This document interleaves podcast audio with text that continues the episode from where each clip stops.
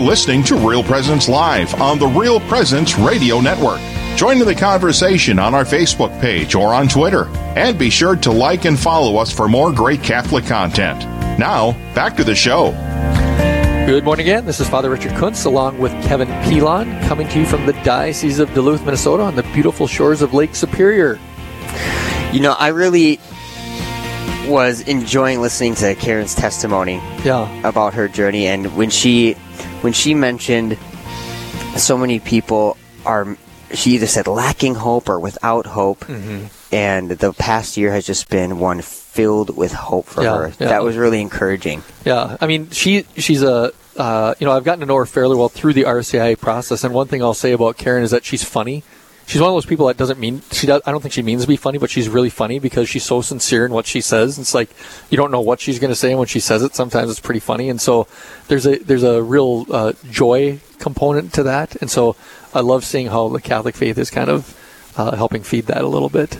yeah she sounds like someone that truly is stating what is on her mind and She does you don't have to worry about Yeah. is she filtering this or not through Right, right, something yeah. else Yeah, what is it? What did um, uh, Jesus say? There's no guile in that. Uh, who's he talking about? I can't remember off the top of my head. It was Bartholomew or something, or Philip. Anyhow, there's no guile in Karen. You can you uh, you get what you see. So she's really funny. Yeah, I mean, just even her sitting here with us, you could feel Yeah. how she's just exuding joy. Right, right, This is right. a woman that is filled with joy. She's going to go from here and go continue to be joyous wherever she's going next. exactly. That's Um, fantastic. So tell me a little bit about your weekend, Kevin. well, we had, uh, well, you know, talking about this hockey thing, we had a little Oh, yeah. uh, hockey tournament up in Woodland in your old stomping ground. And uh, it was just a blast. You know, they have a big fire pit going, and Oh, there's sure. concessions and people everywhere, and and little kids falling all over the ice. It's kind of funny to watch little kids play hockey. Mm-hmm. And Sebastian, how old is he now? He's five, and he's um, he's only paying attention to what's going on about forty percent of the time. exactly. It's amazing to see the difference, though. You have these kids who are flying around Right, the ice, right, right, yeah. And then there's kids like Sebastian who are just Right. like, "Doo, doo, doo. Yeah. I just learned how to skate. yeah, no. Uh, I mean, I grew up playing hockey. I think I've mentioned this before. I think, I think I was on uh, a hockey team when I was three. So Wow. we, we were like super into hockey when I was growing up, and that's why I can still race these young kids and beat them in a race because, I mean, I basically, me and my two brothers were born with skates on. It's like that was our thing early, early on in life. yeah, and then at some point you learn how to walk after that, I suppose. Yeah, walking came after skating. Kind of. I think I had a lot easier time with the skates than I did with the shoes. yeah, and then of course we had the big Super Bowl. Did you watch the Super Bowl? I did, you know, I can't remember having. I can't remember the last time I had that much fun watching the game. You know, I had no vested interest in either team. Wanted Yeah, to see a good right. game, and it was a great game. What, were you ch- ch- cheering for? Well, I mean, like you, it's like it wasn't the Vikings, Right. You know, so it's like, and it wasn't the Packers, who I don't like. So, Mm-hmm. so uh, I wanted Kansas City, you know, because they hadn't won for 50 years, I was happy for Andy Reid. Uh, Yeah. he's he's busted his. right, for so long. You know what? Yeah, Yeah. just to, to get there, and so it was it was good to see that. He's finally got there. Yep. Well, let's get to more important things here. exactly more important than the Super Bowl. Yes, For sure. our faith. This is the uh, opportunity, as you have already heard, for you to give a call into the show. You can call 877 795 0122, or you can go on our Facebook page and you can submit a question. You don't have to ask on the air, you can just have it. Uh, you can uh, the people that answer the phone can actually take the question for you. The thing that I always challenge listeners to, at least on our um, at least on the show that we are hosting, is that uh, to call early in the segment. We always tend to have callers coming in at the last part, and it gives us only a few minutes or a much shorter period of time to answer the questions.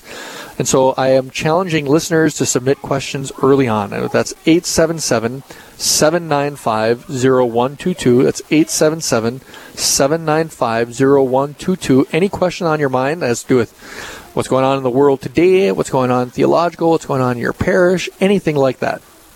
Or go to our Facebook page. And, and while people are calling in, actually speaking of the Super Bowl, there's two things that I was thinking about about it. One was, you know, in my house, we basically just have to shut off at halftime. Yeah, you know, we just shut yeah. it off. Right, and, right. Uh, I mean, And this was a good year to shut it off. I, I mean, it's embarrassing. Right, right. It's just really embarrassing for everybody involved. But um, the cool thing is at the end, the Chiefs. Uh, there, there's an article on uh, Aleteia. I don't know how to say it. It's a Catholic news site. Oh, okay. And uh, the Chiefs are thanking God for their their Super Bowl victory, and so it's Really? just you see a lot of that The um, faith component. in the NFL right now. You see a lot of that in, in the sports world. Um, Yeah. You know, most recently, you know, Kobe, Bryant, right? uh, he had gone to a Catholic church right before. Was if I understand it correctly, he went to church not long before he got so so he credits uh, a priest and his Catholic faith for basically saving his marriage, uh, back in 2003. And uh, he and his wife were regular parishioners um, at a local Catholic church Yeah. in the uh, LA diocese.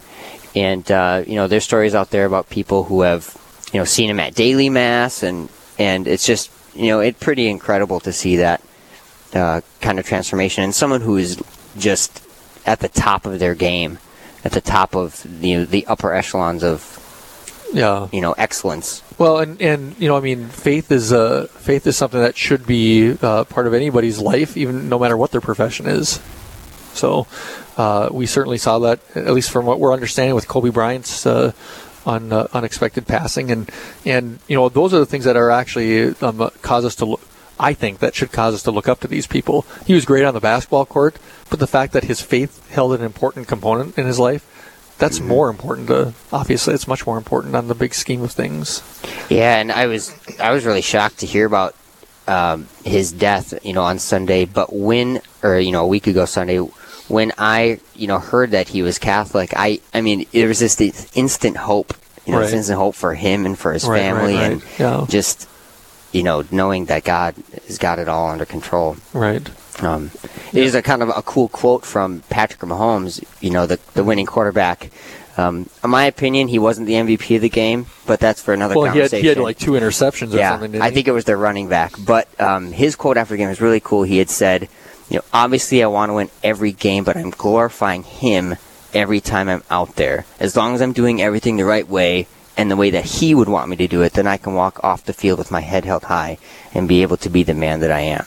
And that's, you know, he was saying that to a reporter. Yeah, So, that's pretty cool. yeah, it is cool to see that. All right, folks, 877 795 0122. 877 795 0122. If you're driving in your car, pull over because you can't drive in your car and talk anymore, at least not without hands free. Uh, so 877 795 0122. Any question that you have on your mind, uh, or go to our Facebook page. Well, you know, another big thing was this weekend was um, uh, uh, not only Super Bowl, but also it's the Feast of the Presentation of the Lord. Which is a, that Yeah. doesn't, doesn't normally fall on a Sunday, but when it does, it takes precedence. Now, is is that considered the official end of the Christmas season? It's traditionally the end. Traditionally. yeah. And so, from my understanding, and a caller can correct me if I'm wrong, but I don't think I am, is that the uh, uh, the Vatican's manger scene and tree does not come down until February second. And so, um, uh, if you had your tree up all January, you're okay. Even on February first, You're not just lazy. you're not just well. That could be the reason. You could at least give a religious excuse to it. Well, the presentation of the Lord hasn't happened yet, which is of course 40 days after the birth. That's my excuse for why the lights are still on in the front yard every night. Um, so Eli actually, Eli is our voice in our in our head. Actually says, does that mean I have to take my uh, tree and lights down now? No, Eli, you can actually keep them up until next year if you want. Unless it's a natural tree, then you should probably take it down. Yeah, you're gonna start to lose needles there. Yeah. 877-795-0122. So yeah, the the presentation of the Lord is um, one of those days that's it's always on the 2nd of February, 40 days after Christmas.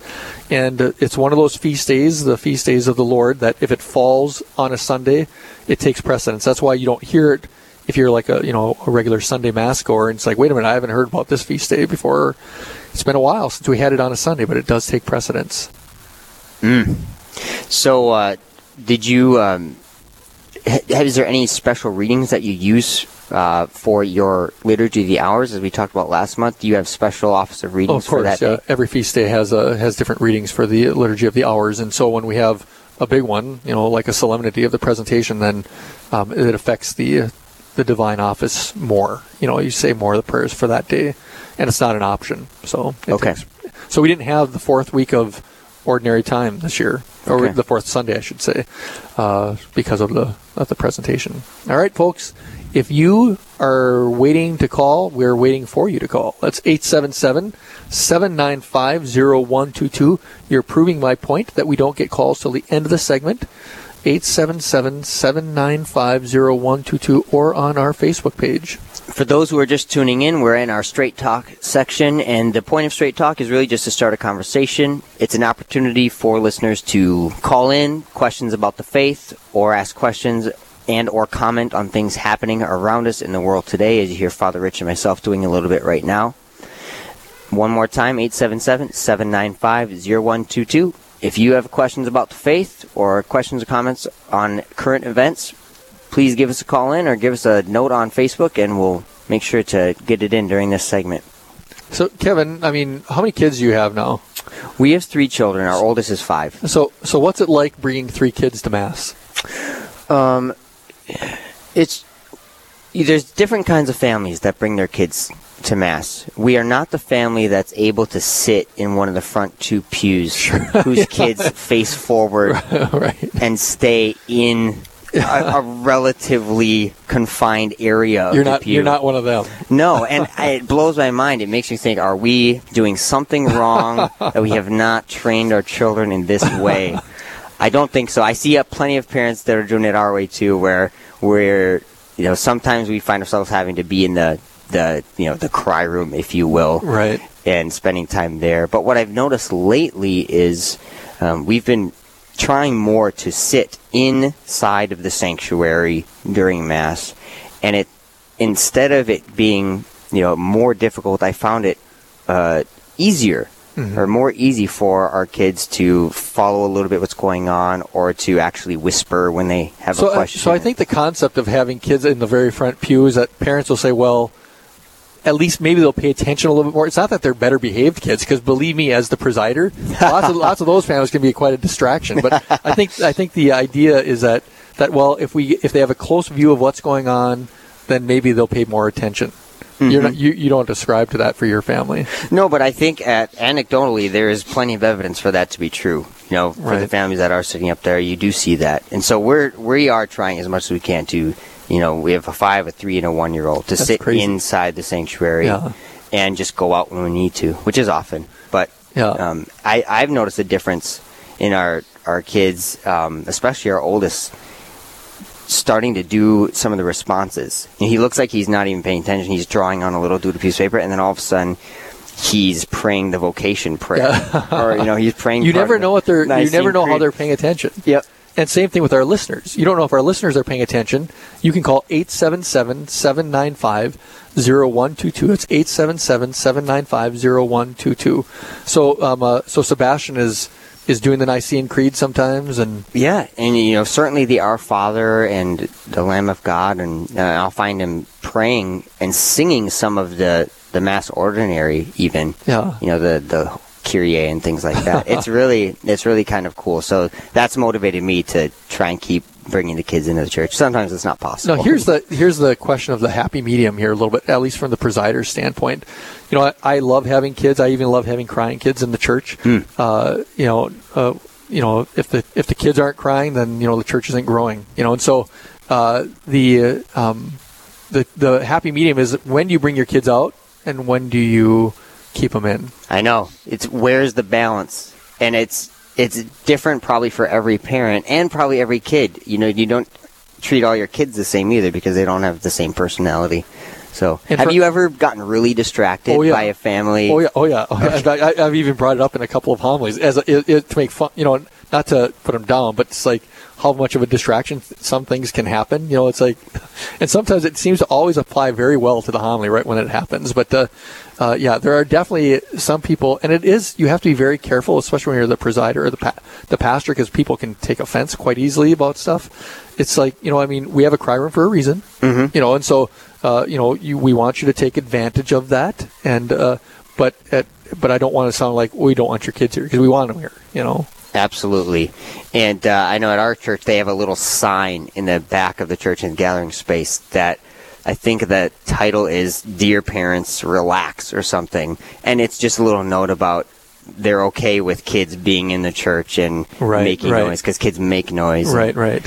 And uh, and the, and I think that's encouraging, and you see a lot of people, you know, following that and bringing their kids inside.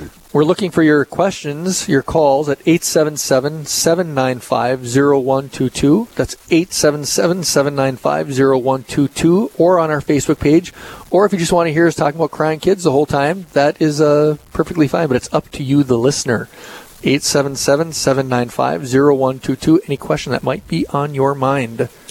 And we'll be available for Straight Talk today till about 10 o'clock this segment, and then we'll be moving on to, to something else. So uh, a little bit less than 20 minutes left. If there's something on your mind or that burning question or something that you wanted to share in conversation, certainly give us a call and, and bring it up on the air, and we'll, we'll go from there. You don't have to be on the air if you want to submit your question and have them uh, give it to us and not be on the air live. That is an opportunity for you as well. So, how many masses do you say a week? I mean, excuse me, on the weekend. Oh, I've got uh, for your parish. I mean, if there's not a funeral, I've got uh, three. So I got two parishes. So, uh, so yeah, three, which is kind of typical for. It's kind of a typical uh, for a priest. Three masses, I'd say. Mm-hmm. Mm-hmm. And do you? Um, you've had times where you've had an associate pastor. Just once. Just for, once. For a two-year period of time, I had I had an associate. Okay. Father Ben Hadrich. Do you find that to be? Do when there's a pastor and associate, is it a great help for you as a pastor? I mean, well, he's a particular. no, we're on the air right now, right? yeah. is it difficult? Uh, you know, trying to manage your parish plus an associate. What was it like for you? Um, you know, I mean, uh, as as a, you know, I mean, as a pastor, it's uh, it's a great blessing to have a brother priest with you. You know, and and you know that you both have the same vocation, and that's a beautiful thing. Uh, my parish that I was in when I had him was not a parish that normally had an associate, but we had so many ordinations, which was a great thing to have. Uh, that uh, we had to find guys, we had to find places for guys, and so for me it was a little bit of a challenge because here I've got enough, you know, going on that I'm handling it. Now you just insert somebody else that's like, okay, now we have to find work for this guy. Mm-hmm. So it was a little bit of a challenge uh, for that very reason because uh, we were not a parish with an associate okay. normally, and all of a sudden you insert one, you know, and so it's like, but it gives you an opportunity to have a lot of um, uh, uh, new things happening in a parish that you couldn't do with just one priest. And I imagine that was the case for you at, at that time, that there were ways you were able to plug him in or have some new initiatives started because there are you know two of you there, not just one. And Father uh, Father Ben had, uh, was a man of a mind of his own. Mm-hmm. Still is a man Still is. of a mind of his own, and uh, and so it's like I could help direct him as the pastor, but um, uh, I think that he uh, he very quickly got out of his seminarian brain mode that I do as I'm told, and so Father Ben was uh, uh, doing things on on uh, his own watch, which was still good. So I gave I gave him a lot of leeway in that regards, uh, but um, he was certainly very helpful, and it was, it was good to have him. It was good. That's great. Looks like we actually finally have a call. Now let's go to the phones here. We have Barb listening in Duluth. Are you with us here, Barb? Yes, I am. Can you hear me okay? Sure can. Thanks for joining us here on Real Presence Live. What's your question this morning? My question uh, has to do with if you could just explain a little bit of the process on how our Pope might be selecting our next bishop, like who he gets advice from, um, what their criteria might be. I'd appreciate just a little bit more knowledge about how that's done. Thanks a lot, Barb. Yeah, the the uh, the process of uh, selecting a bishop is actually quite extensive, and uh, the church does due diligence in finding the right people that might be called to that uh, to that vocation. So usually, what happens is when there's an opening, there are the the bishops in the area are usually asked uh, well, I mean, it's kind of several things are happening at the same time. Bishops in the area, maybe the uh, uh, Archbishop in particular, but other bishops in the area are asked, you know, about maybe some people that might be good candidates. The, you know, probably at the same time, there are also questions that are being asked of people within the diocese, usually officials uh, uh, within the diocese, priests or whoever, of what kind of a bishop that they're looking for, what kind of person, what kind of traits and then you know eventually um, maybe some names kind of get whittled down and there's a uh, maybe some three or four names look like they have uh, some potential to be the next bishop, and then then questions are asked, and all on a very you know secretive level. It's very it's meant to be kept uh, very private uh, about particular individuals. Say you might get a, if you're a priest, you get a letter from the the Holy See or from the nuncio from the from which is the ambassador to the country, basically from the Vatican. You know, Father so and so. Would he? What are his traits possible? Would he be a good bishop for this diocese? And uh, so all sorts of questions get asked of all sorts of different people. Eventually, they whittle it down to a group of three. There's a, um, a, a congregation of bishops in the in the Holy See at Rome that uh, basically bring the top three together they do a biography of them, and then they list them in order in regards to which ones they think would be the best for that diocese. And then they literally bring it over to the Pope. And that list is called a terna, the list of three. And then the Pope will um, uh, pray over that, uh, that list of three. And they always list them in the order that the congregation of bishops think that it should be. Like number one is their first choice, number two, second, third. And then the Pope is free to choose. He reads the biography. Obviously, he doesn't know all these guys, probably doesn't know any of them. But he reads the uh, biographies and then he'll pray and then make a decision as to which one of those three. And he might even say he might not even want any of those three. If the Spirit moves him to say, nope, I want another group of uh, selections, that, that might happen. So that's basically, in a nutshell, Barb, that's kind of how the bishops are chosen. Did that create any follow up question from you, Barb, or how, how does that sound? well, it sounds like it's a great process, and, and I was just wondering how they did it on the local level. So it's nice to know that they that the Pope does get input from from our diocese and, and the people that mean so much to him. So thank Absolutely. you for your help. Thank you, Barb. That's, Thanks a, for that's the a great question. See, it's not that scary to call in with a question. Just call 877 795 0122, 877 795 0122, or you can get us on our Facebook page. Well, here's a follow up question to that. So you mentioned the nuncio or the papal ambassador. So is he the one that is in charge of the local process as, as it happens with all the questions to the officials? He's in charge. He's in char- every nuncio is in charge of their of the country that they're the nuncio of. You know, and so uh, the nuncio would be the one that really first.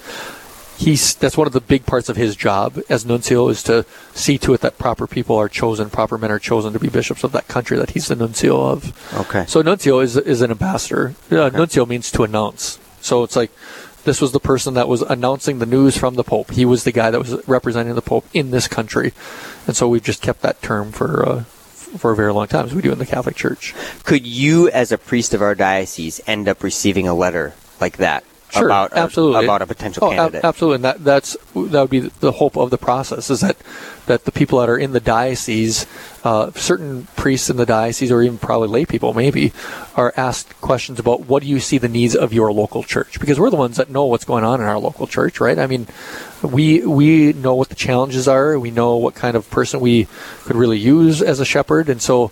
Um, uh, that's definitely an important part of the process. But the thing is, everything's secretive, and so it's like if you if you get a letter, um, uh, uh, it's I don't know if they call it a pontifical or an apostolic secret, but it's a, it's it's meant to be a very private thing because we don't want any jockeying or any politics going on in the church in regards to the process of uh, selecting a new bishop. Okay. Okay. That gives me a lot of uh, hope and encouragement.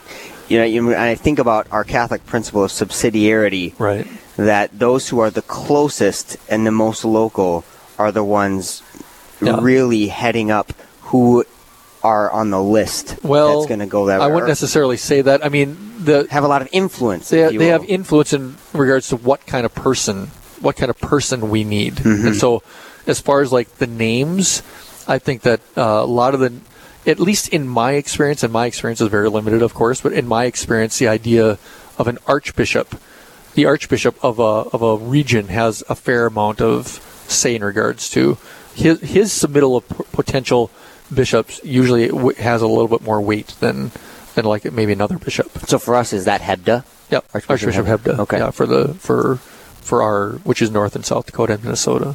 Okay. Okay. That's good. There's a lot that I didn't know about that process. Yeah, and I'm not saying that I know the whole process. You know, I mean, there's there are aspects of it, of course, that are unknown to me. You know, but uh, we have faith and confidence that uh, that there's um, the Holy Spirit guiding that. You know, so yeah, uh, and for dioceses like Duluth, this is a very real issue right now because we are without a shepherd, and when we don't have a shepherd, you can feel it, especially when you're a priest. Clergy really, really experience this So, is there an average turnaround time? about a year. Okay. For a diocese our size, about a year. Hopefully, a little bit under a year. Uh, I don't know this again. This is I'm out of my territory here a little bit, but after a year's time without a bishop, the administrator of the diocese gets more authority, so to speak, after a year.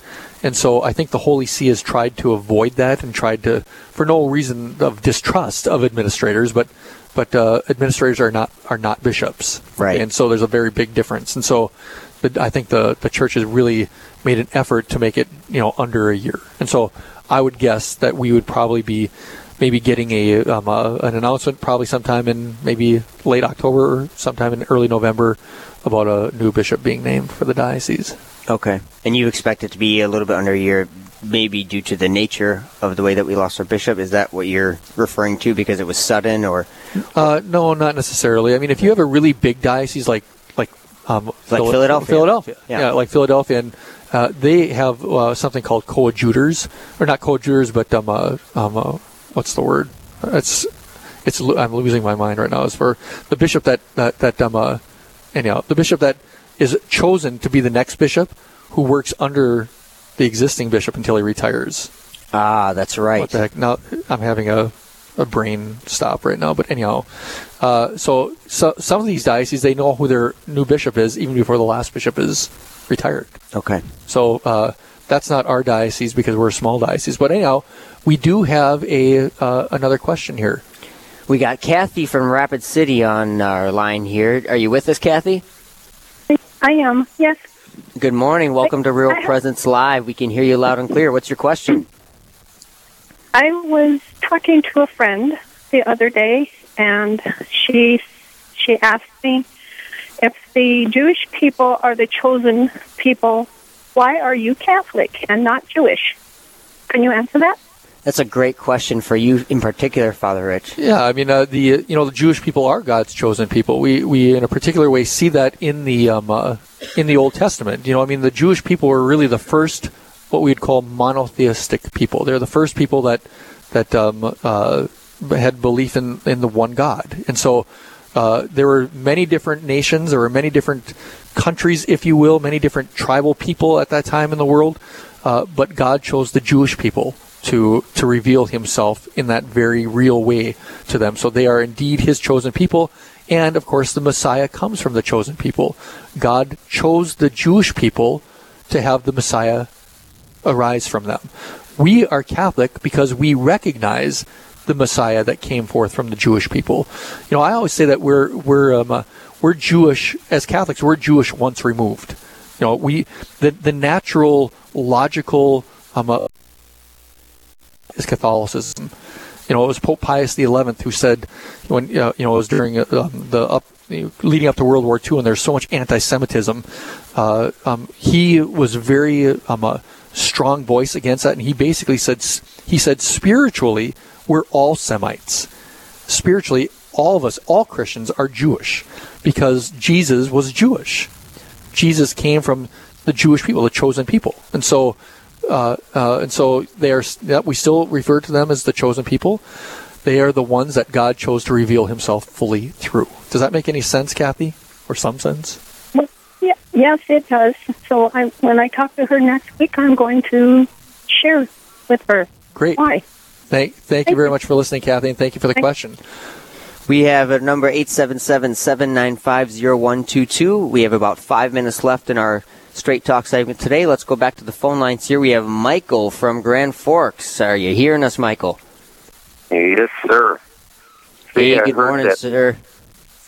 Good morning. I, I attended the uh, Kateri conference a few years back in Fargo, and I met Bishop Chaput, and I heard that Archbishop he, he's retiring. And my question is, what does the Archbishop do afterwards? Then does he go even go up further to Rome, or That's a, that's a good question. Well, well, you know, when uh, when uh, Michael, kind of the same thing applies to anybody that retires. Once you retire, I suppose the the world's your oyster a little bit. You can kind of do things that you want, um, and I think that from at least again in my own experience and knowing the bishops and archbishops that I know, is that when they retire, most of them they generally stay in the area. And um, uh, they probably help the new bishop in regards to confirmations and uh, uh, in you know helping out in in uh, parish work, and so they remain a bishop because they're ordained as a bishop. But uh, a lot of um, uh, bishops, just like any priest, uh, still want to stay engaged in ministry to some degree. And so I could I don't know for sure what Archbishop Chaput's uh, plans are, but I wouldn't be a bit surprised that, that uh, he stays around in his area and just helps out the, with the new bishop. And to add on to that, knowing what you know, I know about Archbishop Chaput, I would guess that he's going to be a, a retired bishop that we see a lot of. That he'll remain very active uh, in our church. Um, I'm sure we'll be seeing him at a lot of Catholic conferences and Absolutely. speaking at a lot of events. Yeah, And Archbishop Chaput is a is ex- in my estimation, an extraordinary man. he's a, he's top. Yeah, and so Top notch. Yeah, and so to to have him uh, uh, available for the church uh, nationwide is certainly something, as Kevin is saying, is probably going to happen. You're going to see probably um, Archbishop travel around to all sorts of different Catholic um, uh, gatherings. Spiritually, uh, Oh, spiritually, I uh, felt the presence presence with him when I when I heard him speaking stuff, and then uh, always thought he was going to become a cardinal and and make it to Rome. Yeah, well, you know what? We never know what the Holy Spirit's going to do, and uh, there's been lots of times in my my life as a priest where I thought certain guys would be made bishops and certain bishops would be made cardinals. That it doesn't happen. So you know, God's ways aren't our ways, but that does not take away anything from uh, Archbishop Chaput. I've certainly met him uh, on a number of occasions, and and I'd say that uh, he he's a top notch, as Kevin was saying. He's just a great great bishop. And I know exactly, Fantastic. you know what you're saying, Michael, as, as far as you know, just feeling the Holy Spirit speak when you're listening to him talk. Uh, I'm right with you on that. I always had a, a little. Uh, jo- I always had a little bit of a joke going on with Archbishop Chaput. I don't even know if he would remember this, but he uh, he was the bishop, I think, of Rapid City, I believe, uh, um, and a long time ago. And we he had seminarians at the seminary I was at, Immaculate Heart of Mary Seminary in Winona, and uh, he was coming to visit his seminarians, and I was working in the kitchen. That was one of my jobs at the seminary, and I saw the bishop move it, come in and uh, park his car, and and uh, he forgot to shut his lights off, and that was back in the day when cars didn't have lights shut off automatically, and so I ran out there and I called the bishop, and said, "Your lights are still on. Your lights are still on," and then uh, he went and he shut them off, and from that point on, he and I always joked about my telling him to shut his lights off. So I don't know if he remembers that, but that was a little my little slice of a my first experience with Bishop Chaput.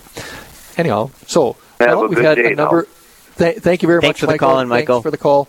So that was a good uh, segment of uh, of um, Straight Talk, and soon after the break, we're going to be having Rhonda Hughes on the air with us, talking about the Vatican returning to Duluth and what exactly does that mean. That will be that will be happening in a, just a few seconds after we get done having that break.